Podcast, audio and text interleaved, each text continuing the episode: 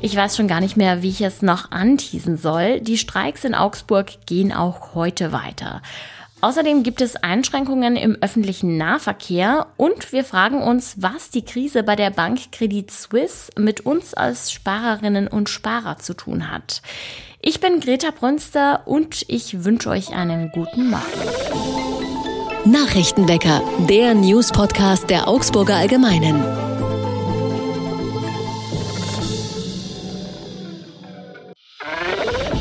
Wir starten rein mit den News aus Augsburg. Die Streiks im öffentlichen Dienst treffen die Menschen in Augsburg härter als zuletzt. Gestern stand zum zweiten Mal in der laufenden Tarifverhandlung der Nahverkehr nahezu komplett still.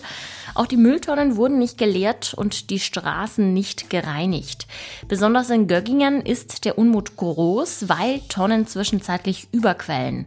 Rund einen Monat lang wurde der Restmüll wegen zweier Streikaktionen nicht abgeholt.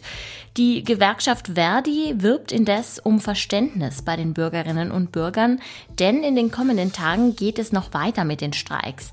Heute wird zum Beispiel am Universitätsklinikum Augsburg und in den städtischen Kindertagesstätten gestreikt und morgen trifft es offenbar ein weiteres Mal die Müllabfuhr.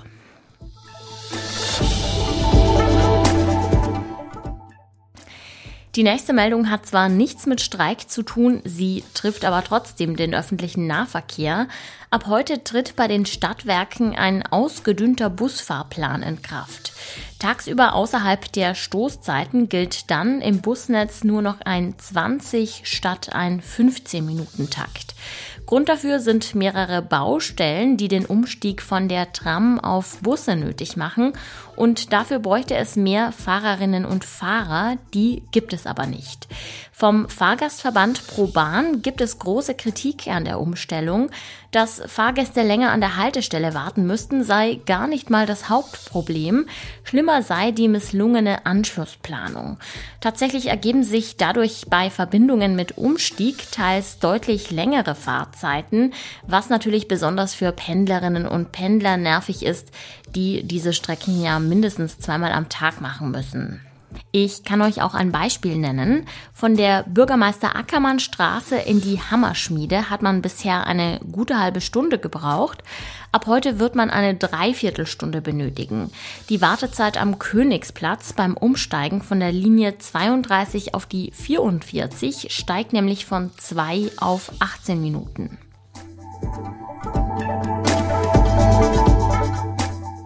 Augsburg will etwas für obdachlose Jugendliche und junge Menschen tun und schafft Schlafplätze für sie.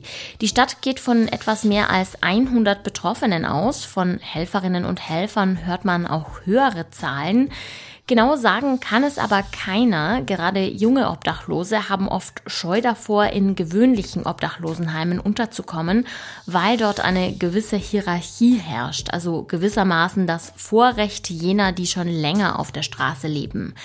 Die betroffenen Jugendlichen stammen meist aus zerrütteten Familien. Sie leben dann in Heimen, wo sie es aber dann oft nicht aushalten und immer wieder verschwinden.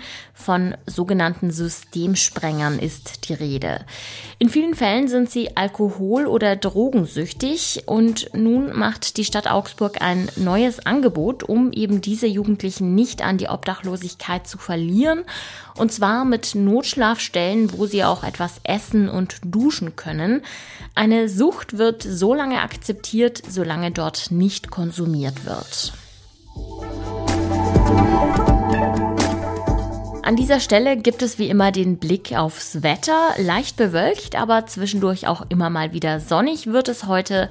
Am Morgen hat es noch frische 5 Grad, mittags steigt das Quecksilber dann auf angenehme 16 Grad. Es war die große Nachricht gestern und zwar nicht nur bei den Finanzmärkten. Die UBS hat sich bereit erklärt, die vor einer Pleite stehende Bank Credit Suisse zu übernehmen. Ob eine Bankenkrise damit verhindert wurde und was das für Anleger in Deutschland bedeutet, das weiß mein Kollege Christian Grimm. Hallo nach Berlin, Christian. Hallo Greta. Vielleicht erst noch kurz zum Hintergrund. Man liest ja überall, dass die Credit Suisse unter anderem deshalb ins Straucheln geraten sei, weil zwei Banken in den USA geschlossen wurden. Wie hängt das denn zusammen? Nun, das hängt damit zusammen, dass äh, die Finanzmärkte und äh, der Bankensektor unheimlich sensibel sind äh, für Nachrichten negativer Art. Das hängt damit zusammen, dass das Bankensystem miteinander verwoben ist, also sich die Banken untereinander Kredite geben. Und das hängt damit zusammen, weil die Credit Suisse vorher schon äh, einen ja, angekratzten Ruf hatte. Seit Jahren plagen sie vielfältige Skandale und ähm, Schon äh, in den letzten Wochen hatten Anleger Milliarden abgezogen von der Credit Suisse und zu anderen Banken transferiert. Und äh, das hat sich durch die Ereignisse in Amerika beschleunigt. Jetzt hat man ja eine Rettung gefunden durch die Übernahme durch den Konkurrenten UBS und die Schweizer Regierung, die auch nochmal unter die Arme greift. Warum hätte man die Credit Suisse nicht einfach pleite lassen gehen können? Also ist die einfach too big to fail? Ja, das muss man so sagen. Die Credit Suisse äh, ist unter den Top 30 Banken der Welt. Und man muss sagen, große Banken, das ist der blinde Fleck des Kapitalismus. Banken sind miteinander verwoben. Wenn eine Bank fällt, eine große, dann kann sie andere mit in den Abgrund ziehen und dann hat man extreme Folgen äh, für die Wirtschaft, Banken fallen aus als Kreditgeber für die Unternehmen, Sparer verlieren vielleicht ihr Geld auf dem Guthaben, Aktionäre verlieren Geld, Pensionsfonds verlieren Geld, die zum Beispiel äh, Finanzaktien in ihren Portfolios halten. Also die Folgen sind extrem. Und äh, wie es äh, dann aussehen kann, wenn äh, sowas daneben geht, wenn so etwas schief geht, äh, das konnte man 2008, 2009 bei der globalen Finanzkrise beobachten. Inwiefern könnte ich denn als Sparerin oder Sparer in Deutschland davon betroffen sein, dass die Credit Suisse ins Straucheln geraten ist? Nun, als Sparerin erstmal nicht. Ähm, in Deutschland gibt es eine Einlagensicherung bis 100.000 Euro. Äh, Sparguthaben, das ist gesetzlich geregelt. Einige Institute gehen noch weit darüber hinaus.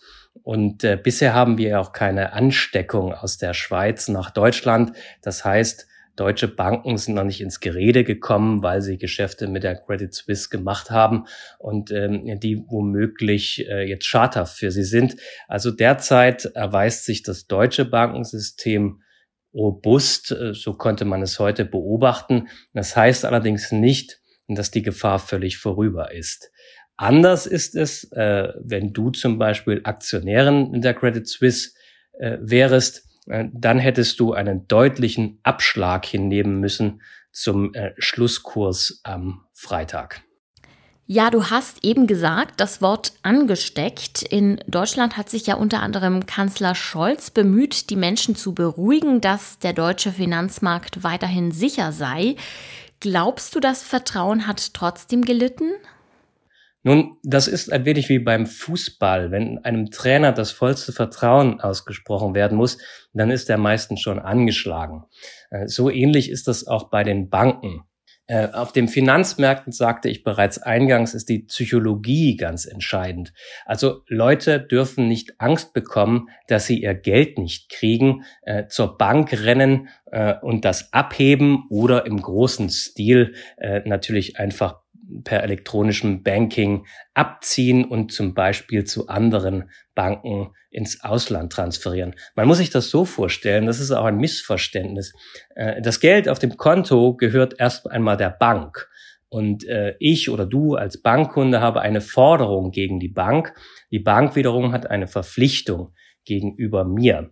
Äh, es kann aber sein, äh, dass eine Bank pleite geht und dann bin ich ein Gläubiger der Bank und muss ich muss mich einreihen in äh, die Reihe der Gläubiger und wenn es ganz schlecht für mich läuft, kriege ich mein Geld, meine Sparsumme nicht wieder heraus. Das wollen natürlich alle vermeiden und ähm, ziehen dann, wenn eine Bank ins Gerede kommt, ihr Vermögen lieber ab und bringe es in Sicherheit. Und davon nicht äh, davon ausgehen, dass das immer so kleinere Kleckersummen sind, sage ich jetzt mal in Anführungszeichen, wie bei uns normalen Leuten, sondern das sind Unternehmen, äh, das sind äh, andere Finanzinstitute, äh, das sind äh, Hedgefonds, das sind äh, Superreiche, die ziehen da auch mal Milliarden ab. Und eine Bank hat niemals das gesamte Geld vorrätig. Und äh, wenn dann so ein Sog einsetzt, und dann muss die Bank plötzlich andere Vermögenswerte, zum Beispiel Aktien oder Anleihen verkaufen.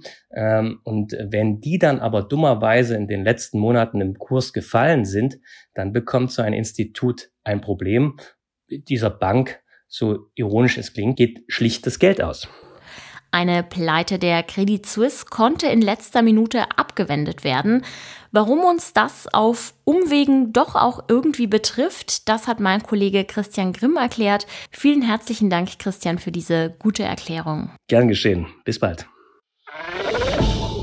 In Köln wird heute bekannt gegeben, wer in diesem Jahr die begehrte Trophäe für Qualitätsfernsehen bekommt. Insgesamt sind 71 Produktionen und Einzelleistungen für den renommierten Grimme-Preis nominiert worden. Zwischen der Bekanntgabe in Köln und der Verleihung werden aber noch einige Tage vergehen. Die Preisgala findet am 21. April statt. Wie glücklich sind die Deutschen eigentlich? So etwas lässt sich tatsächlich messen und auch vergleichen, und zwar im jährlichen Glücklichkeitsreport. Dort ist Deutschland diesmal sogar um zwei Ränge abgerutscht. Das heißt, wir belegen jetzt gerade noch Platz 16 weltweit. Ungeschlagene Gewinner sind mal wieder die Finnen, dicht gefolgt von den Dänen und den Isländern.